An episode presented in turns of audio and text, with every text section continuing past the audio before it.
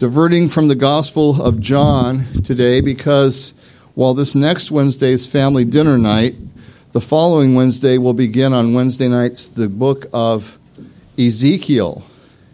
And we do that because we want everybody to learn about spaceships and, oh my goodness, the things people come up with out of the Scriptures. But you know, the Scriptures themselves are pretty dramatic. The prophets are extremely dramatic. And we don't believe that we should avoid any book of the Bible, but should pursue those books of the Bible and learn about them. But that's on a Wednesday night, and every time we start a new book, I like whether it's a Wednesday or Sunday, I still want to do an introduction to it for everyone. We also have an introduction back over there where Joe Kubish is sitting behind him. He's guarding these. An introduction to Ezekiel. That's a one-page introduction that gives you a handle on studying it a little bit. And then a one-page study guide for our group discussion. It's not one that will be changed each week. It's got questions on it that you ask yourself along with some information that's going to help those of us that are studying through it together to be able to talk about it, bring up questions, doing 3 or 4 chapters a week of overview, and then bringing out highlights to it. So that's how we're going to do Ezekiel. I say that for your benefit, whether you're coming on Wednesday night or not. You're sure welcome to those papers. And perhaps to encourage someone here that, you know, if you're not, I know many people are busy, but I wonder when you'll ever study the book of Ezekiel if you don't do it with us. You know, it's kind of a thought. So if you have time, there's an opportunity for you. And I'm not saying nobody will ever study Ezekiel without me. We just want to give you the opportunity. So in Ezekiel, I'm going to give you an introduction and then do chapter 4 because there's something I want to have you see in chapter 4 that I want to share, that I want to learn about, and it'll give you a little bit of a picture of how you might be able to study the Old Testament and learn from it. So, Father, we pray that you would guide our hearts and minds, and what you say, you would say to us personally as well as collectively, and what we do is that we would listen personally and collectively, and we would respond to you as you would deem us needing to respond. Amen. Lord, we believe in you. And the things we don't understand, we pray you just give light to our hearts. In Jesus' name, amen. Now, the question is, what lengths will God go to reach his people? What lengths will God go to? On the back of your bulletin, the back page, I put some scripture that I'm going to read through for you as part of our introduction is to get a handle, and this is the way to study a book, is to find out if it's a prophet speaking, find out where he's talked about or the time he's speaking and the other things that were going on through the books of Kings and Chronicles or any of the other prophets that's speaking. And you can find these kind of combinations even in the back of some Bibles, or you can get things that will tell you, or if you read through the books of Kings and Chronicles, you'll find the names of the kings there, and you go, oh, that's what was going on, and the name of the prophet will be in there sometimes was speaking, not always. But this is why Israel and Judah fell. And the first thing you need to know is verse 6, in the 9th year of Hoshea, and he's not the king of Assyria, it's going to tell us the king of Assyria. Hoshea is the king in Israel, the northern kingdom of a divided Israel. Samaria or Israel is the north, 10 tribes. Judah and Benjamin is the south, with Jerusalem and the temple, a divided kingdom.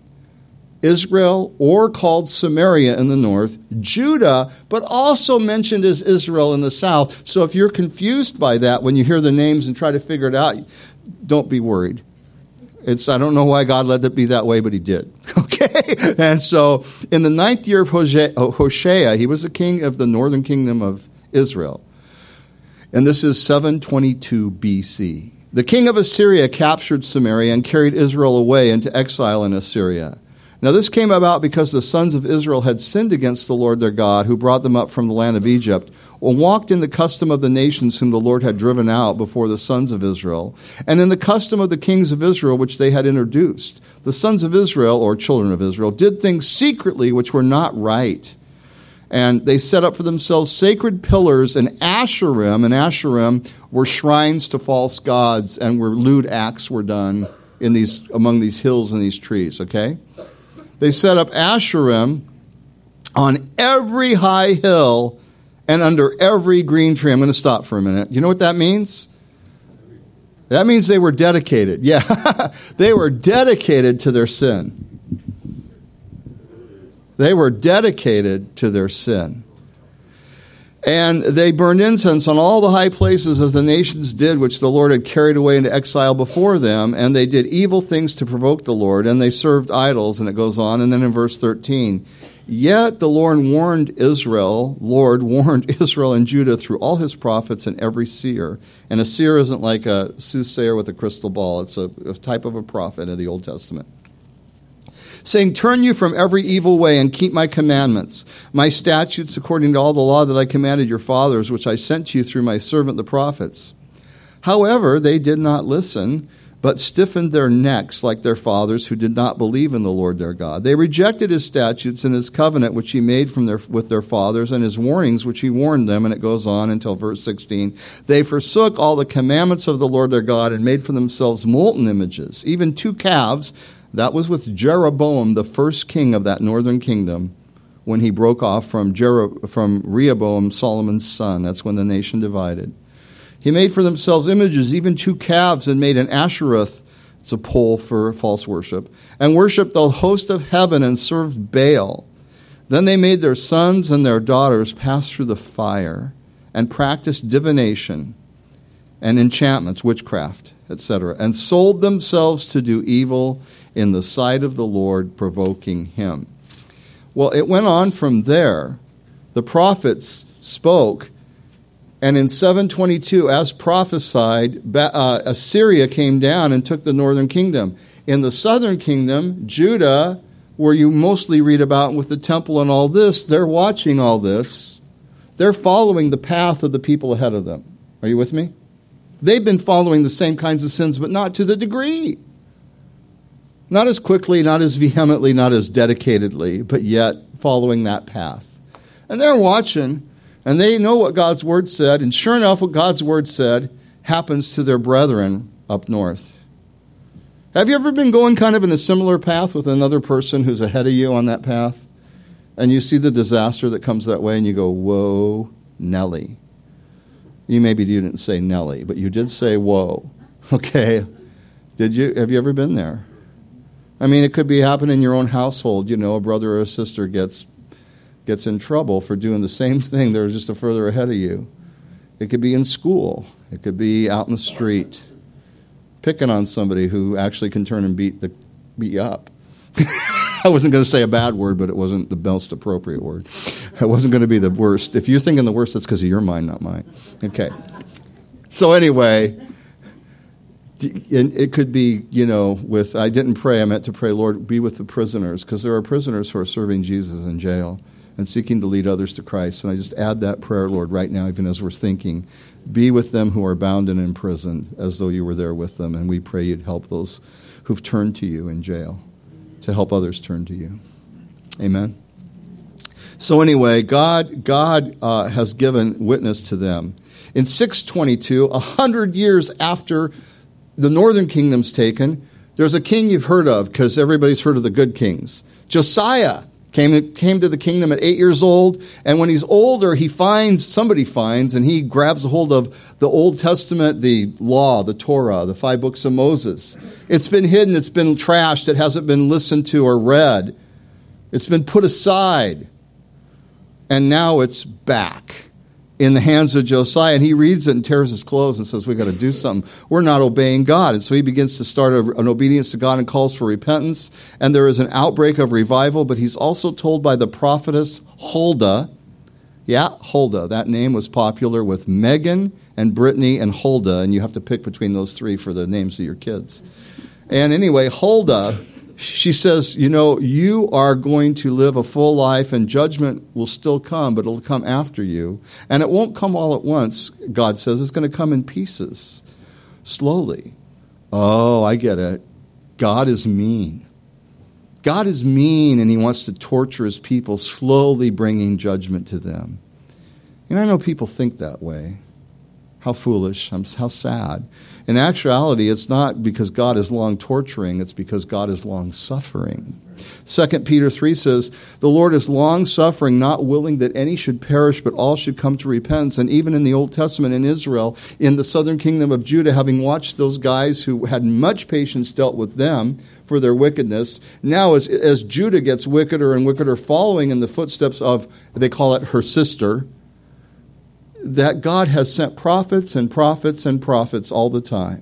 And God has allowed things to happen to let them see. And things keep happening, but slowly things will happen. What kind of things? Finally, God is very patient, and God is showing grace. But my friends, there comes a point when patience and grace no longer make a difference in the person's life or a nation's life. I know this is not popular or fun, but this is truth. There comes a point where patience and grace are no longer going to accomplish anything in that sense. And so now we have to turn to another way. And God turns to another way by doing what he said he'd do, bringing this judgment on them, but he does it slowly in pieces. So in 605 BC, is when Nebuchadnezzar first comes to Jerusalem and banks against it and says, "You're done." And they say, "Okay, we'll submit to you." And he takes the princes of Israel, of Judah, Daniel, Hananiah, Mishael, and Azariah, Shadrach, Meshach, and Abednego for you Gentiles. All right? He takes these people, the princes, the cream of the crop, and he doesn't just go wipe out Jerusalem. He takes control over it. Some people die, but not very much. They actually give in to him. And it's not like Daniel watched his parents be killed and stuff. I've actually said that before without thinking, is that he was taken in the first wave, and I didn't know that. But forget it. You know, you get talking. Anyway, Daniel's taken. It's still a rough deal to be separated from your family, but Jerusalem's intact, and he puts leaders over it, says, "Just obey me, and I'll keep you intact. I'm going to train up your people in my ways." And this was God's judgment that he declared. Well, they don't listen to him, and they keep rebelling against Babylonian rule. And God tells them, listen to that through Jeremiah, but they won't do it. So Ezekiel is taken in 597 BC. Remember, we're working our way down to zero from the back, from history. Zero's this way, coming towards us. So 722, northern kingdom. 605, Jerusalem's taken under control. 597, 10,000 people are taken, including Ezekiel, who's probably 28 years old. He's the son of a priest, destined to be a priest at the age of 30. And yet at 28, he's scooped away with the rest of these 10,000. And then eventually in 586 BC, that's the number you might be most aware of. 586 BC is when the total destruction and captivity of Jerusalem. Jerusalem is destroyed, the temple is completely destroyed, and all the people that are of any, most of the people except there's a very poor group of people, and are taken away captive if they aren't killed. Okay, you with me? This is the history. And it also has to do with what we're learning. Ezekiel tells us in chapter 1, 1 through 3, he's a priest. It says, in the 30th year, most scholars believe it's his 30th year, because he was taken 2 years prior. When he was going to begin temple service, instead, he's with these captives listening, who are listening still, right as he's there, right as they're in captivity.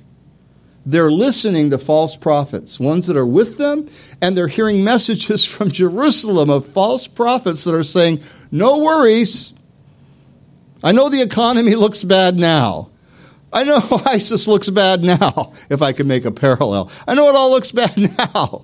But don't worry, everything's going to be just fine." Now, I'm not suggesting it's an exact parallel. I'm just trying to give you a picture in your mind. And if the boot fits. You know, it's like the airplane, the flight attendant going, "Please fasten your seatbelts and have a nice flight. And just if you need anything, ask us. And we assure you, nothing can go wrong, go wrong, go wrong, go wrong, go wrong." I learned that from my wife. Her family's in the airline industry, so I said someday I'm going to use that. So these guys, nothing can go wrong. We're all coming back to Jerusalem. It's going to be peachy keen. And Ezekiel is sent to say, I'm sorry, it's not. What you need to worry about is being right with God and repenting, not having your life back that you thought was so great when you were in sin. So it's not an easy job. They're hoping for restoration, and they're not listening to Jeremiah. They're not listening to Ezekiel either. And it might amaze us to think he's a watchman over them, it tells us in this book. But for many people, no matter how much a Bible they hear come true, they may not listen. You just have to realize that can happen. And pray for people's hearts and minds to be opened. Because now, if you have been in the ministry, desire to be in the ministry, and I don't mean a pastor necessarily, but any part of ministry that you've ever been in or desired to be in, check out the call to ministry and how it can be. If you've ever been discouraged in it, check out Ezekiel. Chapter 4, you also, son of man, take a clay tablet and lay it before you and portray on it a city, Jerusalem. So carve out in this clay the city of Jerusalem. Lay siege against it. He's painting a picture with clay and with, on the ground there. Lay siege against it. Build a siege wall. It's like playing fort with his friends, kids. Lay siege against it, build a wall against it, heap up a mound against it, set camps against it also, and place battering rams against it all around. Moreover, take for yourself an iron plate and set it as an iron wall between you and the city. Set your face against it, stare at it like this, something like that. And it shall be besieged, and you shall lay siege against it, and this will be a sign to the house of Israel. Wow. A clay model, that's not that hard to do. And it pictures Jerusalem under siege, which they're going to be and are, and then they're going to be destroyed. And he's trying to tell them the truth and paint a picture, and God's giving him a dramatic way to do it. Well, that's not too hard, but wait, there's more. Verses 4 through 8. Lie on your left side and lay the iniquity of the house of Israel upon it. According to the number of the days that you lie on it, you shall bear their iniquity. For I have laid on you the years of their iniquity, according to the number of the days, 390 days, so shall you bear the iniquity of the house of Israel. And when you have completed them, lie again on your right side. This shall bear the iniquity of the house of Judah, that's the southern kingdom, 40 days. I have laid on you a day for each year. Therefore you shall set your face towards the siege of Jerusalem, your arm shall be uncovered, and you shall prophesy against it. And surely I will restrain you so that you cannot turn from one side to another till you've ended the days of your siege. Couldn't I just keep making clay stuff? On his side, 390 years. It was about 390 years, and I could give you the math, but if you're interested, I'll give it to you later so I don't take more time. From Jeroboam's first break off of Jerusalem and Judah in the south, when he built those two calves and began the worship of idols so blatantly, and that's a day for every year, right up to this point, and the point of the destruction, And then the 40 for Judah, just as far as I can tell, it's just the 40 is the number of judgment, 40 days of judgment with, Noah, and 40 years in the wilderness, etc., for Judah's rebellion. There are different views about how those all fit, but it's the same concept.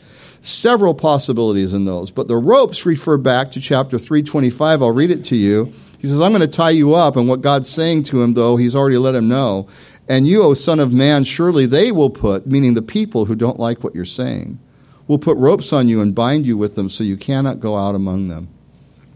So in other words, welcome to prophethood. Okay. You're telling people things they don't want to hear to help save them and deliver them, and they're mad at you for it. And so this is a little more dramatic. Does God use drama to call his people through his prophets? Does he call his prophets to difficult duty to draw people back to him? Does he do that? Well, I guess if you read Ezekiel, you'd have to say, I guess so. Is God dramatic? I guess so. Why is God dramatic? Because God is not a robot, and we're not robots. And he's given them the law, but they haven't received the law. And God is, I wouldn't call him desperate, but he has a very desperate love for us, if you get what I'm saying. A passion would be probably the better word.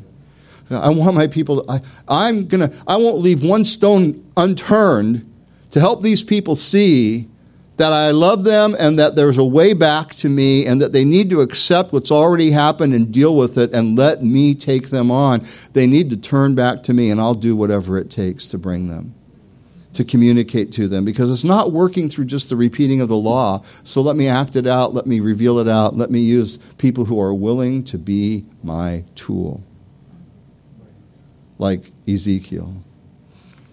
And so God is seeking to touch them in their emotions. He's seeking to stir them. It's true. Verse 9 through 11. And also take for yourselves wheat, barley, beans, lentils. Those are all pretty good. That sounds like a soup that Kim would make, or my wife, or some of you. Millet and spelt. But those ones are a little grainier and a little tougher. And in their age, where they were, it was a little bit more. What I read from their history is that that was a little bit more of the poverty food versus some of the other ones. And that, you know, these people are going to be under siege, and you're going to, and he put them in one vessel and make bread of them for yourself. During the number of days that you lie on your side, 390 days you shall eat. You're only going to eat the food that I prescribe for you, because you're exemplifying for them that they're only going to get what they can get in that place. And on top of it, your food you shall eat by weight, 20 shekels a day. From time to time you shall eat it. So it's weighed out. And he goes about your water too. You shall also drink water by measure, 1/6 of a hin. From time to time you shall drink. Most of us drink water by measure because we're trying to drink enough, right? Oh, I better get my 8 glasses in today. Does Diet Coke count? Does regular Pepsi? Ryan, regular Pepsi does not count. Okay, it's not water. Somebody tell the man, okay? Now, all right, but there he's measuring his water because he's only getting so much, because they're going to be under siege. You all with me? You get this?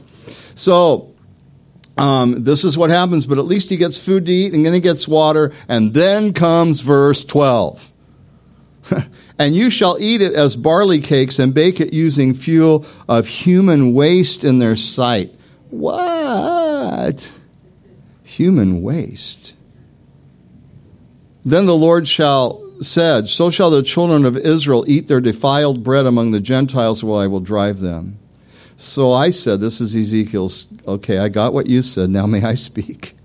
Ah, Lord God, indeed, I have never defiled myself from my youth till now. I've never eaten what died of itself or was torn by beasts, nor has abominable flesh ever come into my mouth. Then he said to him, see, I'm giving you cow dung instead of human waste, and you shall prepare your bread over it. And by the way, I'll stop there for a minute, is first of all, it's very common in that area and other areas of the world in history, and even today there's places where people dry out cow dung, and they use it for fuel for fire, because not everybody has a forest in their backyard like we do. The guys from Malawi, they did have forests, but they denuded them. But even then, they weren't like here in the Northeast.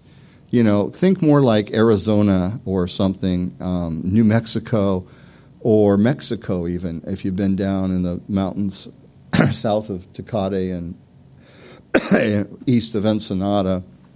It's pretty barren. There's barren places where people don't have firewood, and they don't have fuel through history. By the way, I went 600 miles down into Mexico one year, many years ago, on a project with Food for the Hungry, a Christian organization, or maybe pseudo-Christian, but we went as the evangelism team. And there was a guy down there who was down there building a prototype methane fuel power source. And it was taking human waste, running it through its system, gaining the methane gas out, and then using it to light their gas stove, and using animal waste too. So we aren't even that far from it, in that the methane gas is what you can use to cook. So they were cooking with, well, anyway. The point isn't that. That was simply to calm you slightly. Now let's get you riled up again and distraught. Okay, God says you use human waste to show them their defilement. In Deuteronomy, God said, you shall not cook or use or touch human waste. He even told them how to clean up after themselves, like nobody would do, even in the 1700s in England. God was ahead of the curve about cleanliness. And Ezekiel was a guy who was raised in the midst of all this confusion. He was a man that was focused, and he had kept pure in his kosher eating, and he'd never done any defiling things, and this would be quite defiling. No, God, please. And so, is God going too far? Well, Ezekiel thinks so, right? Please, Lord, no. And you know what? So do people who think, and this is the common thought of man, I'm basically good. I got my problems, I got my shortcomings, but I'm basically good. Now, we're not here, listen, life happens to people, and people get pressed, and people get hurt, and people get mistreated, and it's not their fault. Let's make sure we cover this part. Things will happen to you in life that aren't your fault, and they're not fair. And it doesn't mean that everything that happens to you that's bad is because you're a sinner. But you do live in a fallen world. And that if it isn't your sin that gets you, and then it's somebody else's. And I'm not here to fix that because I don't have the power to fix that. I can speak what I understand from the Bible to be the truth. And that's that while we have good qualities, we're created in God's image and likeness and have great capacity for good. Every single one of us is not basically good. We're basically lost in sin.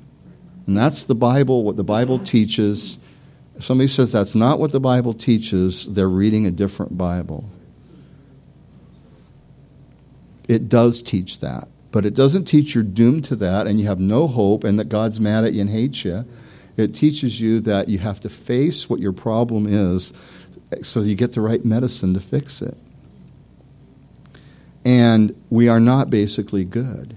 People who hear snippets, who think man is basically good and hear little snippets of the Bible, like this section without any context, they think God's crazy, God's weird, God's crude, God's mean, and therefore he's not real. I don't have to follow this God. But they have been duped by the soundbite.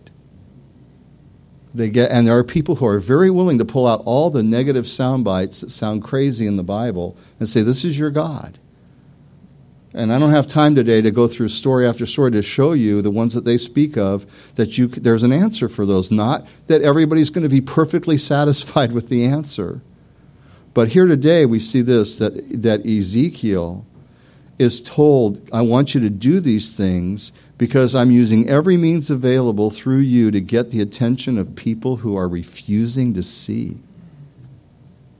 They've defiled themselves, but they believe what they want to believe about themselves in spite of my word and in spite of the obvious outcome. Can I say that again? Yes, I can. Okay. They defiled themselves, but believe what they want to about themselves in spite of God's word and the obvious results of their disobedience. They're in the middle of exactly what God said would happen, and they're still saying, no, it's not true. This isn't what God said. This isn't what's happening. It's all going to be okay because I'm okay, you're okay. We need to think positive. Etc. Well, if you have a 6-year-old, and even when my kids were 6, which is some years ago, right, when it was safer in the neighborhoods, but you'd let your kid go out. Hey, David, you can go out until 5:30, but it's going to get dark at 6, and I want you back here 5:30 for dinner. Get ready for dinner. Okay, you can go play. Well, 5:30 rolls, and they're not there. You start getting angry, If he comes back, and then pretty soon, by the end of the night, by looking for him, if he comes back alive, I'm going to kill him. It's like, but you're looking for your kid and you're calling for him, and then you call a friend or a neighbor. Is he there? Is he there? You start looking, and then as it starts to get dark, you start to get frantic. Well, what are you saying, Rick? Is God frantic? Is God like that? He's supposed to be this great, powerful God. He can do anything he wants. He's not like us like that. He could just do miracles and fix everything. He could just do miracles and show us who he is. Why doesn't he just do miracles and show us? Oh, miracles. Like when he took a group of people that were slaves that had absolutely no capacity to escape from the most powerful nation on earth, Egypt, and plague, miracle plagues, and then miracle Red Sea parts, and then miracle wandering in a wilderness where their shoes don't wear out and where their food drops from heaven and where water comes out of a rock. And shall I go? And just every day is a miracle. You mean miracles like that? Or do you mean miracles like they go into a land that has seven nations that are stronger, that are warriors, and they aren't warriors at all. They've had a few battles that just started before they came in. And they come into a land that has seven nations, and some of those people are 9 and 10 feet tall. You say, well, I don't believe it. Well, okay, try seven. Have you ever seen most Jews? Middle Eastern people, they're short. And they take and they wipe out and Jericho, and it's, you mean miracles like that? Gosh, you mean miracles like the constant fulfillment of prophecy again and again through every single prophet. And the only answer for those who are cynical and critical is to say, well, it must have been written after the fact.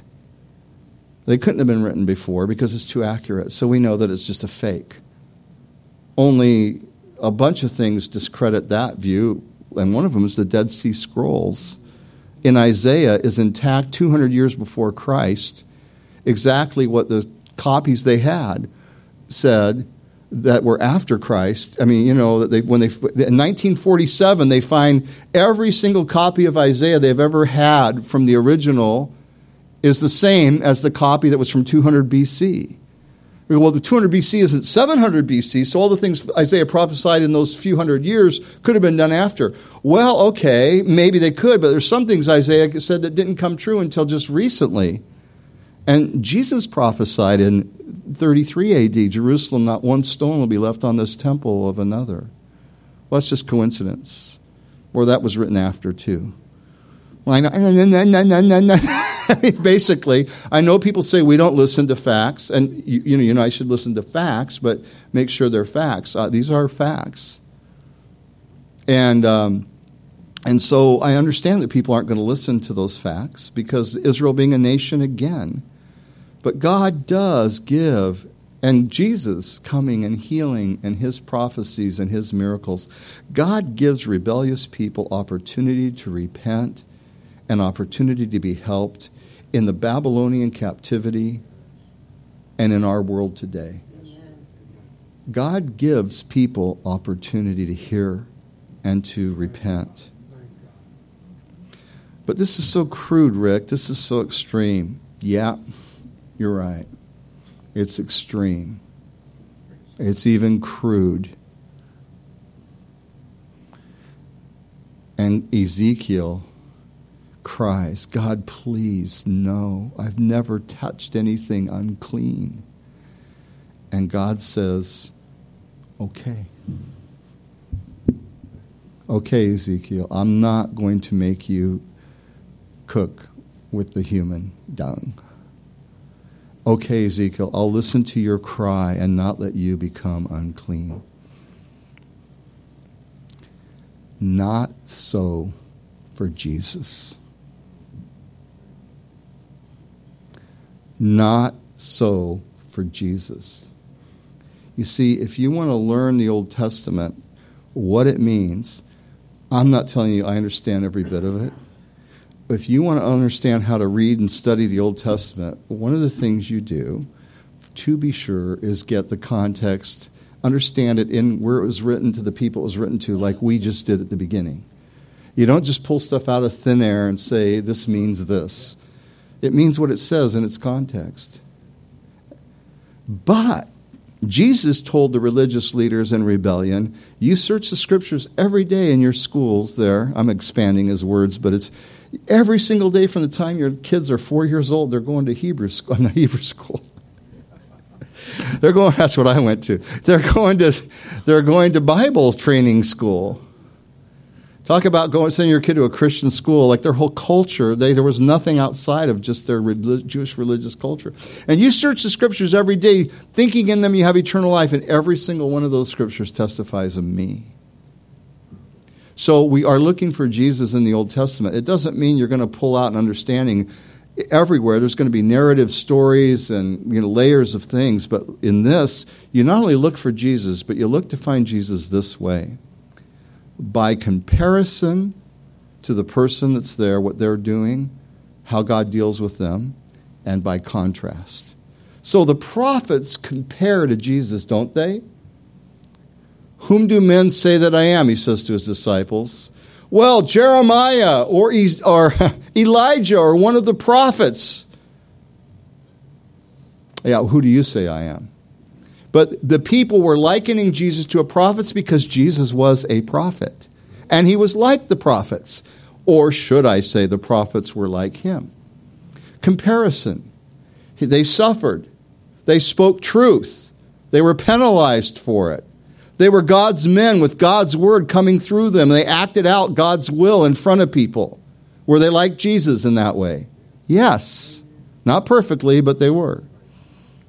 In contrast, though, when you deal with the kings of Israel, here's a king. You have very few good kings, and they didn't do that much great good, though some of them did. But you would have to say most of it was in contrast, unlike King Jesus. Well, Ezekiel is like Jesus in what he goes through, but he is unlike Jesus in contrast. Ezekiel is told, you don't have to eat food cooked like this. Jesus is told, when he asks the Father, and I know you know this story because we do it all the time, if there's any way, Father, for this cup to pass from me, let it pass. Nevertheless, not my will, but yours be done. Friends, that cup, I'll avoid being crude. That cup, God tells us what it really entails right here on the front of your bulletin, a verse that I think is, if I could sound sacrilegious, maybe it should be learned more than John 3:16, which just means you should learn John 3:16, then you should also learn this one. For he made him who knew no sin to become sin for us, that we might become the righteousness of God in him. He became sin. He took the cup. He drank the cup. He became the cup. I don't know how to put it. Don't fault me for my inability. You're no better than me. Maybe you are better, but you can't figure it out either. Don't ask a man to fully explain it. Don't ask a man to fully understand it. Don't ask a man or a woman to be able to express the depth or the emotion of it. But make sure you got it.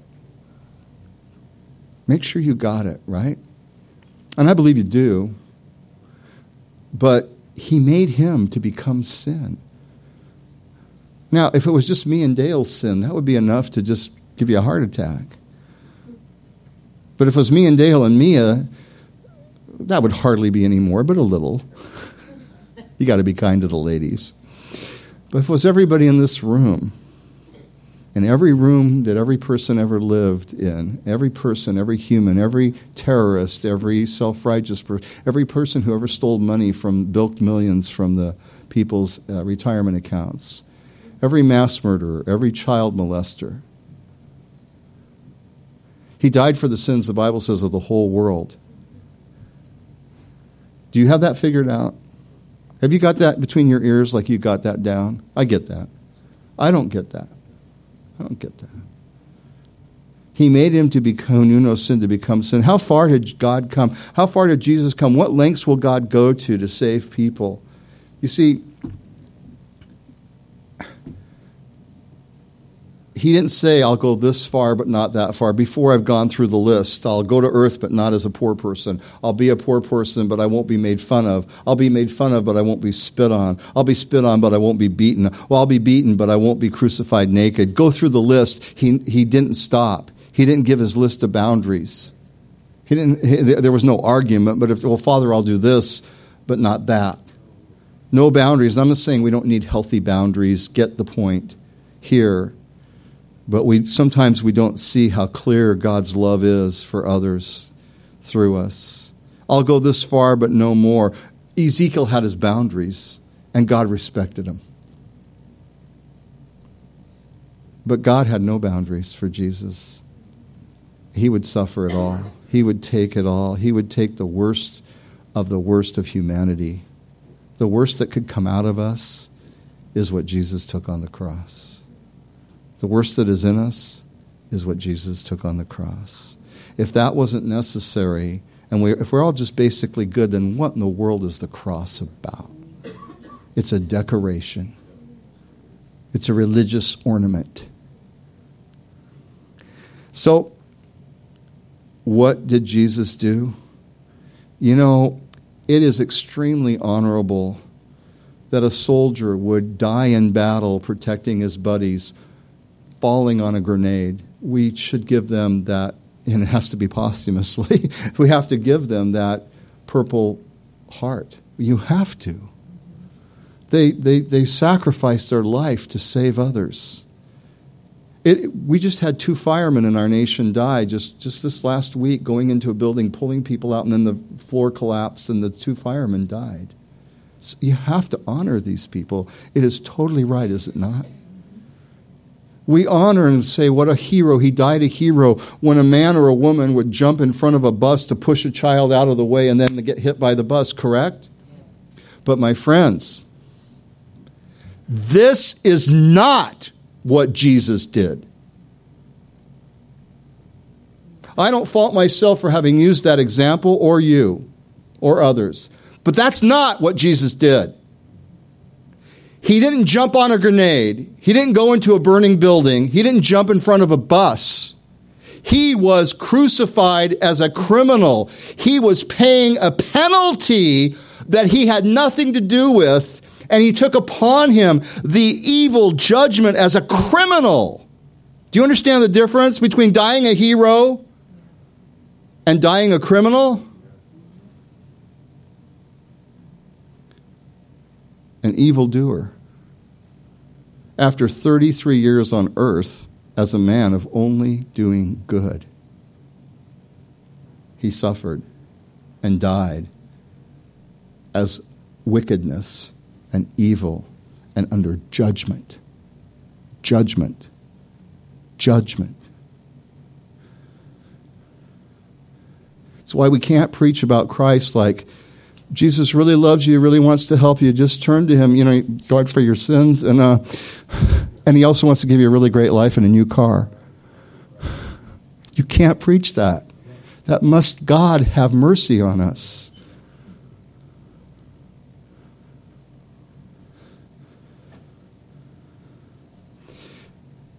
He died as a criminal. Daniel and Ezekiel did good in Babylon, and they suffered for it. People do good today and honor the Lord and will suffer for it. That is part of the mix. But no one did what Jesus did or came close. No one went as far as Jesus came. Cooking human waste would be so crude and so gross. Yeah, you're right. But how about becoming and carrying on your back and in your body and in your soul? You know, it turned dark for 3 hours, and I know we did some of this last week. May we do some of this continuously. My God, why have you forsaken me? See, I believe that if we learn to go to the cross, and it's here. I mean, that's what this story is about. Now, you may see something different in it, but if you only look at the surface level of it and go, this is just about God using a prophet, but the comparison and the contrast to your Savior, Jesus Christ, is right here. Ezekiel, I'll let you off the hook. Jesus, I'm placing you on the hook because I want Rick Cohen to be set free. I want Kevin Tomer to be set free.